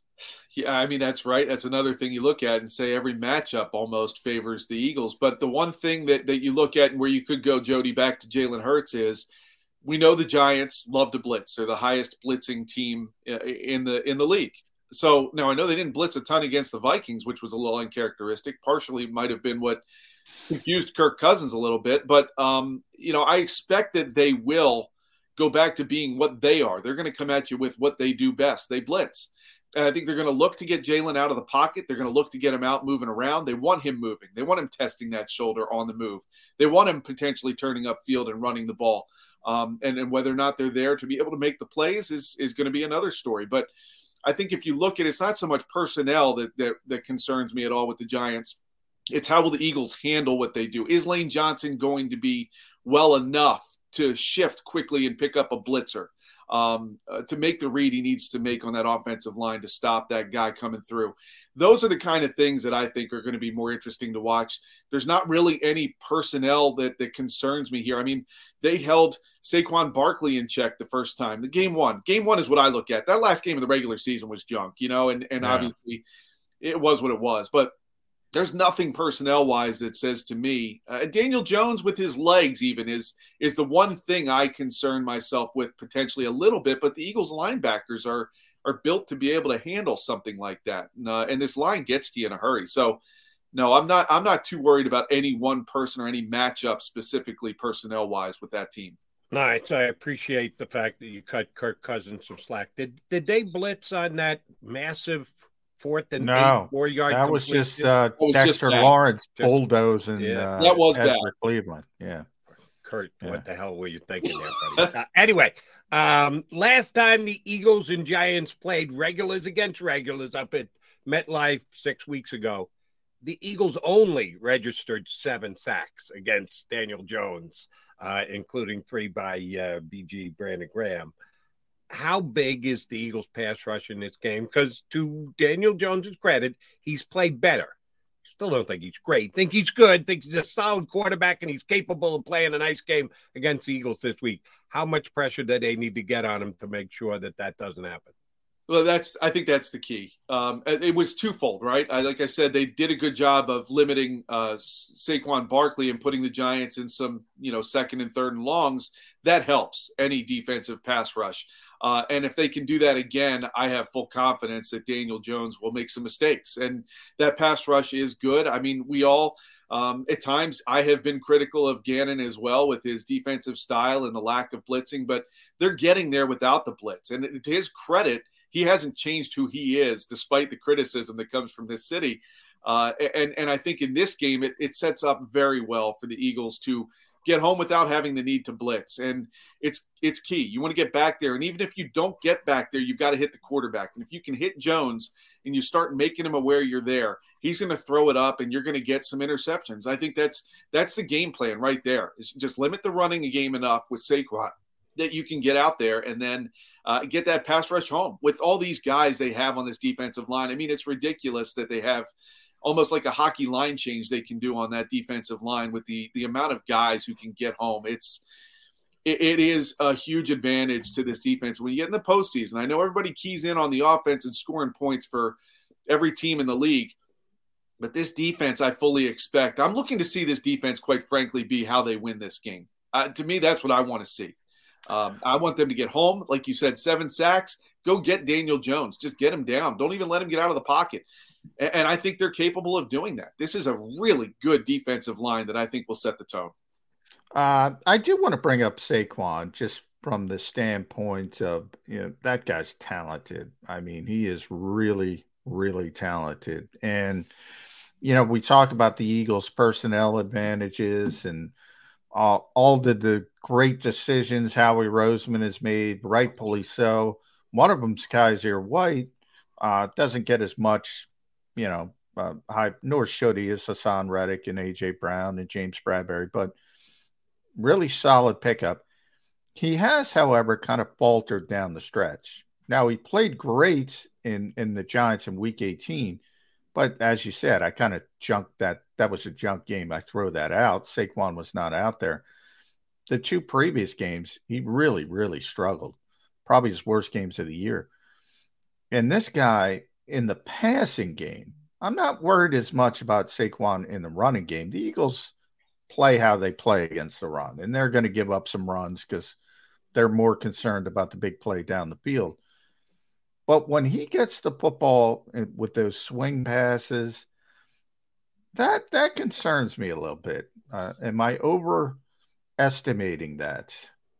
No, I don't think you are because as he vacates the backfield, that's going to create an issue of, and this is where I'll be curious to see whether the Eagles uh, leave any kind of spy in the mix for Daniel Jones. But when you bring the back out, you take a, back, a linebacker most likely on him, of course, like you said.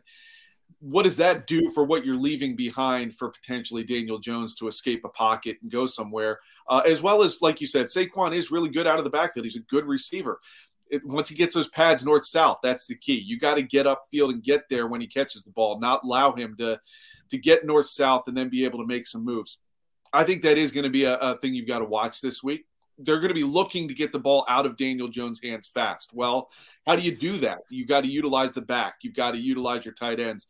Um, you know, so that is going to be they, that is their biggest strength. Saquon Barkley and his versatility. Uh, and I got to believe that they're going to go down swinging with their best, and that's that's something you're going to have to keep an eye on. But like you said, Kyzir White in Week 18 did play better. Why is that significant? I think it allowed him to build some confidence um, because you're right, he has struggled down the stretch. Uh, so I looked at that, and that was one of the takeaways I took was I'm seeing Kyzir White flying around the field in a way I haven't seen him the last few weeks. And I know it was the backups for the Giants, but in terms of building confidence and getting back into a rhythm, I thought that was key. And we'll see how much it matters uh, for him to build off of that this coming week. But I, because I think he will be with his speed, he is going to be one of those guys who's going to have to keep an eye on on Barkley when he gets out of the backfield, and and so that will be a matchup to watch. Scotty, no, even uh, after this game is played, hopefully, still uh, less than two full years in Nick Sirianni's coaching career. That being said, how important is this game to his career resume? I know it's only going to grow. We hope Sirianni's around here for a nice long period of time, and we got a big example sample size to judge from. But playoff wins are playoff wins, and you can go 14 and three. But if you get picked off at home by a seven point underdog in the first round, kind of makes that 14 and three disappear. How important is this game to Nick Sirianni's coaching resume? I think it's big, Jody. I don't think you can understate how big this is. You're right. 14 30, you know, you got this home game here, a home playoff game. Um, if they lose this game to a division opponent, no less, who's been in the in the realms of the dungeons for the last you know decade or so, for the most part, uh, you allow them to get up off the mat and go to the NFC Championship game by beating you at home. This town will not let you forget that for a while.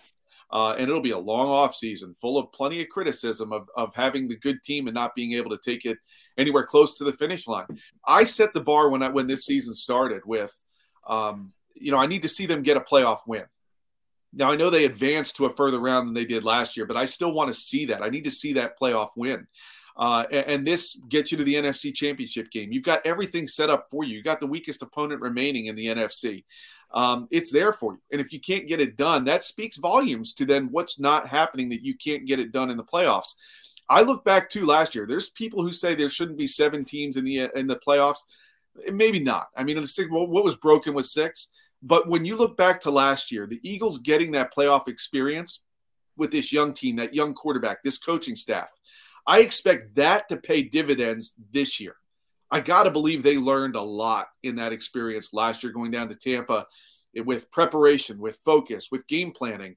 Um, and now you're the dog, you're the big dog, you've got the target on your back. How do you handle that? I think there's a lot to be learned from last year, and I need to see that pay off with a good win at home this year. Yeah, it was interesting. Talked about that with Nick Sirianni yesterday. He kind of downplayed it, Scott, but the players they they said, especially Jordan Mailata, they said it was very valuable. So uh, certainly, I think from a player perspective, at least, Nick's very cognizant of like nothing changes. Week yeah. one, Detroit playoffs preparation stays the same. I get that from a coaching perspective, but and I I want to talk about the coaching staff as a whole. It's kind of strange to me. But, you know, Brian Daboll, tremendous job. I, I think he should be coach of the year. I've said it um, because my definition is doing the most with the least, and I think that defines him. Doesn't mean he's a better coach than Nick Sirianni or that that staff is a better staff than this staff, which was again they were 14 and one with their starting quarterback. But you get this narrative in Philadelphia. Forget about New York in Philadelphia, where yeah, their coaching staff is better than ours. Is that just the typical Philadelphia angst? Because this staff is pretty damn good. The the staff in New York you're talking about? Well, both, but Oh, yeah. no, the staff in Philadelphia. But I get the feeling that there's a lot of Eagles fans, not all of them, a lot of Eagles fans who think, you know, that staff is better than our staff. I don't get that mentality. No, and that's partly because of what I said before eh, about the the anxiety we all get watching Jonathan Gannon, right? They get a big It's always, lead. it's always poor JG. and and and how much credit then do you give Shane Steichen because you know that that Nick Sirianni's an offensive coach? Uh, you know, there's there's that I think that all goes into it and that perception. Um, how good has this staff been? Well, you look at uh, to me, I look back at last year to this year, and I'll take Jonathan Gannon first. Last year, a very passive defense.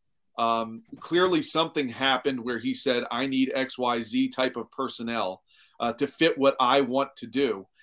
And they gave it to him. And now you see what's happened as a result. Very successful defense, very successful, uh, you know, almost historic level of sacks that this team was able to do with very minimal blitzing. And then they've got the back end to be able to get plays done, the personnel there.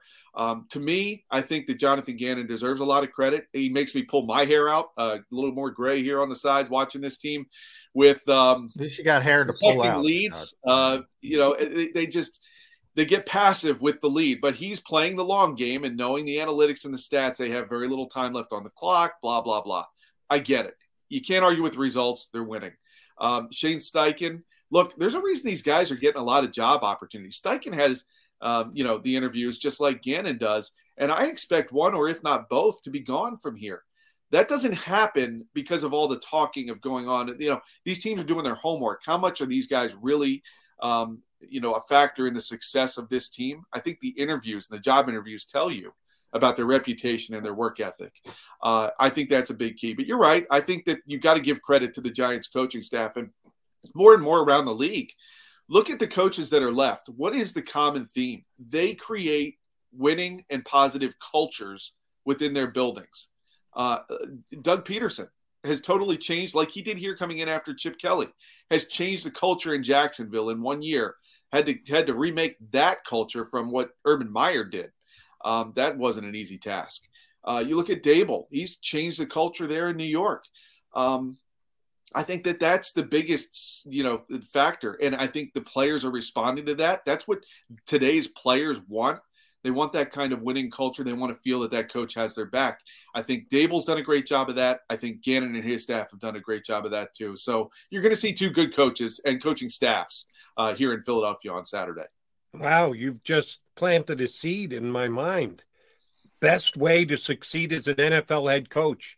Jump in after an overrated college coach is destroying Yeah. the program, Well, and you all of a sudden easier. become a superhero. Yeah. That's all you got to do. Follow Doug Pederson's lead. Well, Replace yeah. Chip Kelly and or Urban Meyer, and you too can be considered a phenomenal coach. Uh, Yeah. didn't, I, I'd never put those two together. Shame on me for that. Thank you for that, Scott. Great. All right. Uh, it sounds like uh, I'm a bigger uh, Jonathan Gannon fan than you are. McMullen, unquestionably, a bigger. Jonathan Gannon fan than you are. Um, but here's one concern that I do have for the game coming up on Saturday. The whole they don't blitz enough thing is idiotic. The fans who go down that road, they got to be more aggressive. As you just pointed out, almost historic sack numbers. When you get that, you can't question how he goes about getting it. And the fact that people still do just makes me nuts. But I think a more legit concern is they don't play aggressively on the outsides, on the corners. They don't press. They play zone. They play zone 95% of the time. And the Giants, with their somewhat surprising, maybe even overachieving wide receivers, certainly no one with any kind of a track record, they have less 25 yard down the field plays than anyone in the National Football League. They're dead last, 32nd out of 32. So if they're going to throw the football, it's either going to be Barkley out of the backfield or quick hitters to their wide receivers. Do you have any faith that Gannon will let Bradberry and Slay get up and play some bump and run coverage on Saturday against the Giants because, at least as per the statistics, that's one thing you can and should be looking to take away from the Giants. Yeah, and, and I think that's been what I've I've been waiting for this because the last few weeks in December, as they were that one win away from clinching the number one seed, I felt like they got um, they, they they they they closed down the playbook a little bit and they got more vanilla on defense, especially with all the zone against the Cowboys. They played the Giants a little bit loose because I, I think they knew they had the chance to face these teams in the playoffs and didn't want to tip their cap too much, you know, head to head like that. And so I, I, I want to see Gannon go back. These to me, Slay and Bradberry are two guys who want that one on one coverage. They want that pressure on them to make a play. And, and I think they're better, frankly, in those areas. So I expect Gannon to go back to, you know, and do more of letting them, you know, play their game. Um, but it is, you're right. It is a frustrating thing watching this team in so much zone. And Dak Prescott just picked it apart in a Dallas game, left and right. It was that vanilla. And I think that it, it, I expect, and again, look, Gannon, you know, he's, you know, we've all heard the, the reports. He's believed to be a front runner or one of the front runners for the Houston Texans job. And you got a, a job interview here uh, on on Saturday night. I think he's. I would expect him to unleash a great game plan to show that he's got all these different weapons and tools and, and this versatility and can confuse the heck out of Daniel Jones. And I want to see these corners play more that way. I mean, at times it's like it's screaming, play pressure coverage, press them, you know, jab them at the line. You're right, Jody. They don't threaten you downfield. So what's the best way to disrupt a, a route? You jab them at the line and get the timing off. I, I, I mean, it's screaming to do that more this week.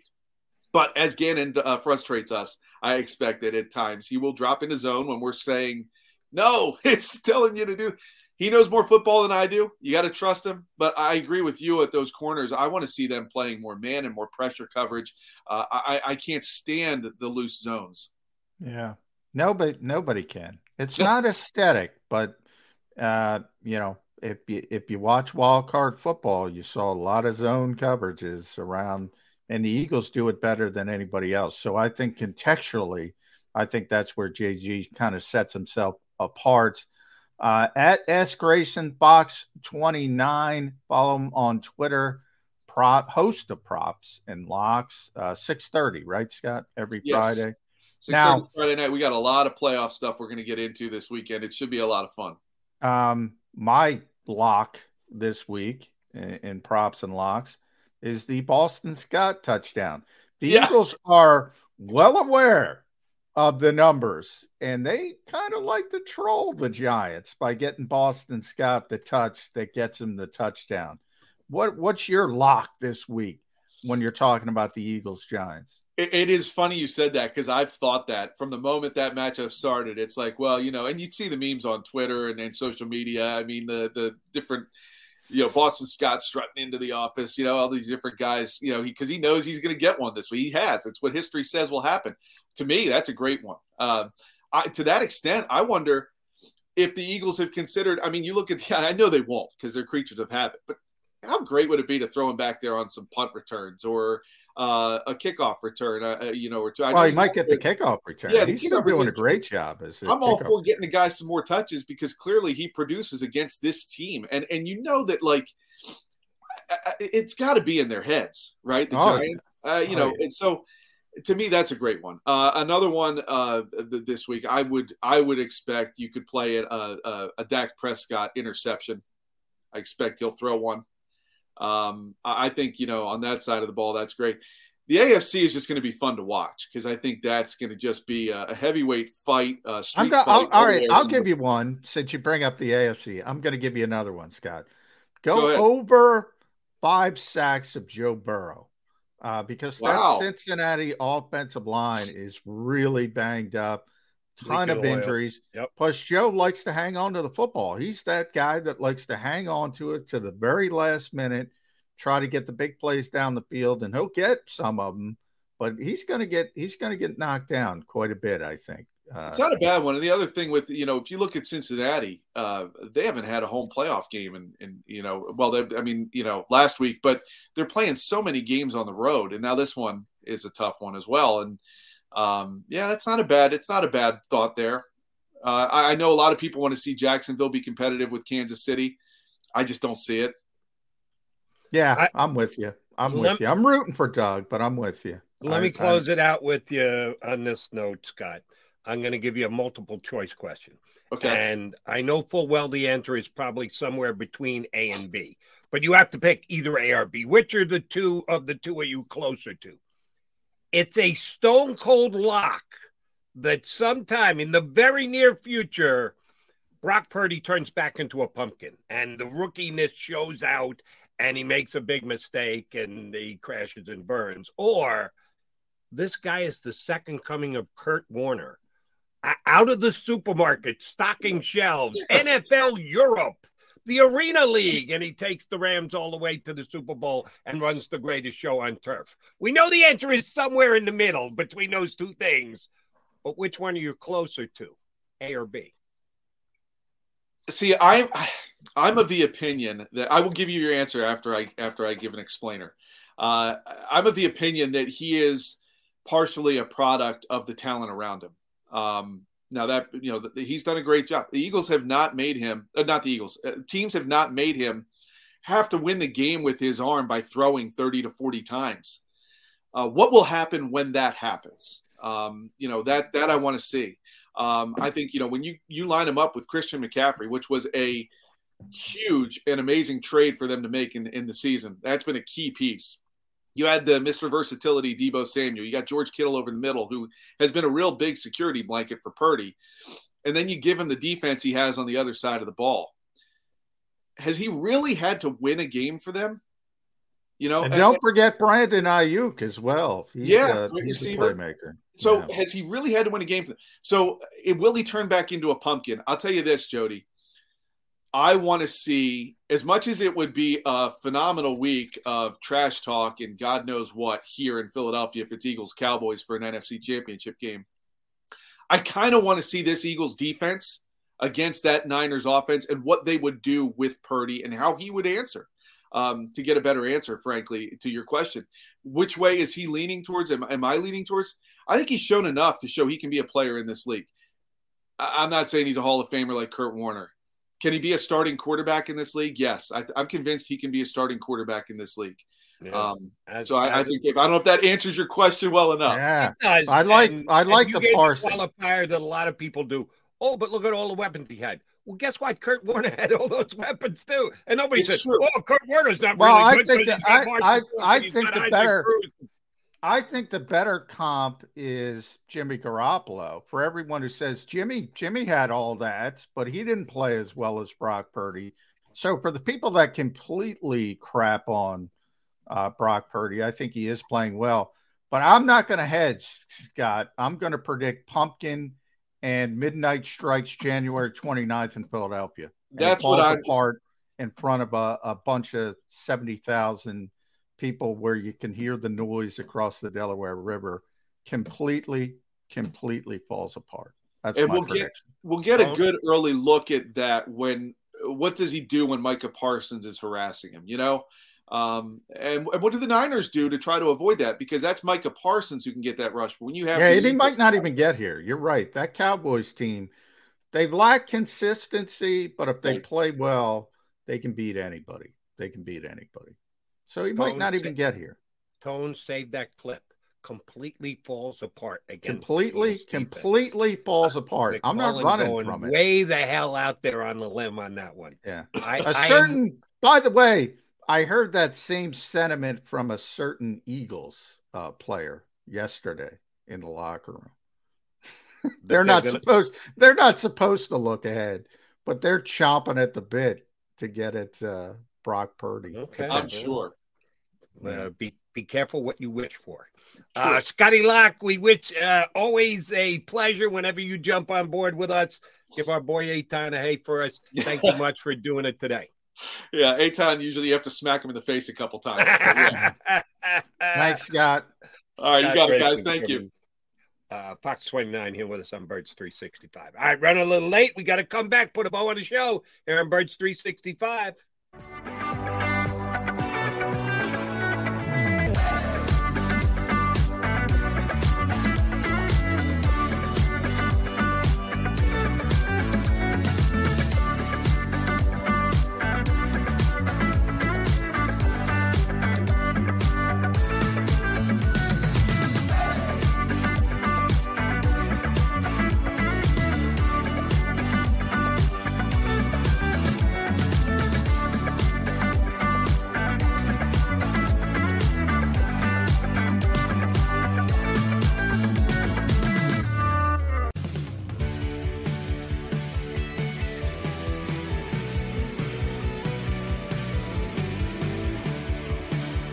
My name is uh, Fran I'm a managing director here at Del Valle Insurance Group. Been in the business for over 36 years, saving people money on their insurance needs. Give us a call. Let us help you custom design an insurance plan that meets both your needs and budget.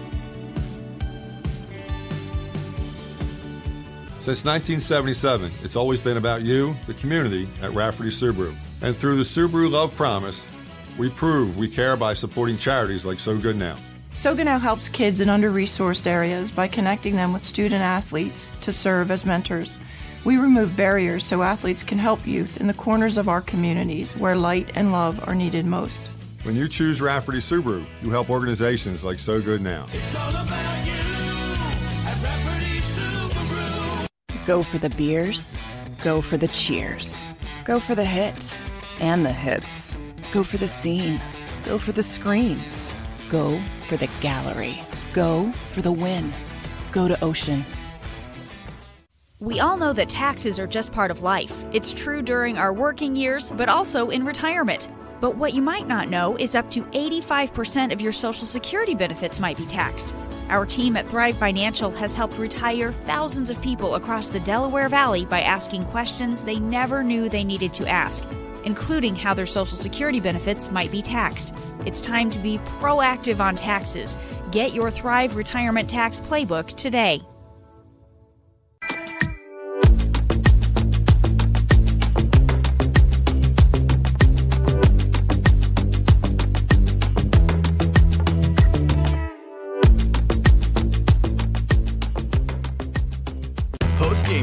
With Seth Joyner, I knew that they had a running game. Derrick Gunn, He has put in the effort. Devan Kaney, Had we not won the Super Bowl, what would we be saying? and Mike Missanelli. Well, you know who Philly is. Post game now streaming on the 6ABC family of apps.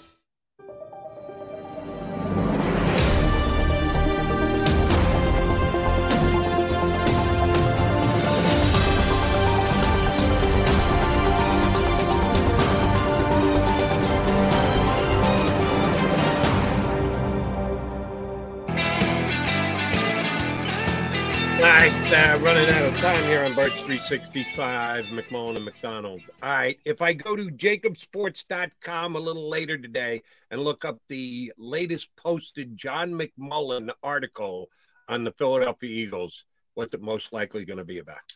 Uh, depends what uh, people say down at the NovaCare complex today. You never know where it's going to go, Jody. Uh, Yeah. But I did want to address. I did do the Boston Scott thing. I think that's uh, you got to do that during the Giants week, and there's been so many Giants weeks. And by the way, in the 48-22 win um, at MetLife, Boston Scott scored.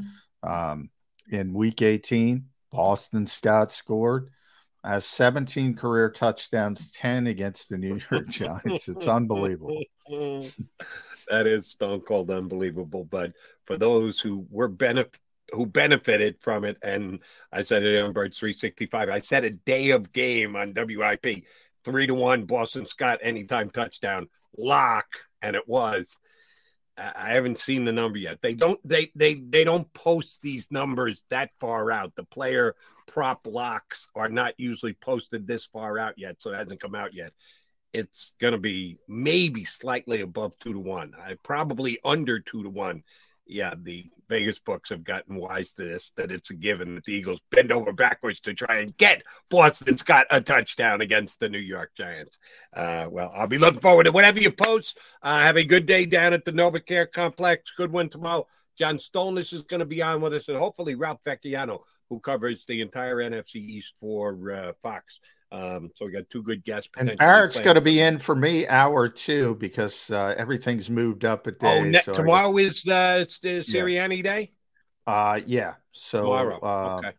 because it's Saturday instead of a Sunday game, so everything. So Barrett uh, Brooks kind enough. I'll be here hour one. He'll be here hour two with Jody McDonald. Sounds good. All right, uh, J Mac would do it again tomorrow. In two and two.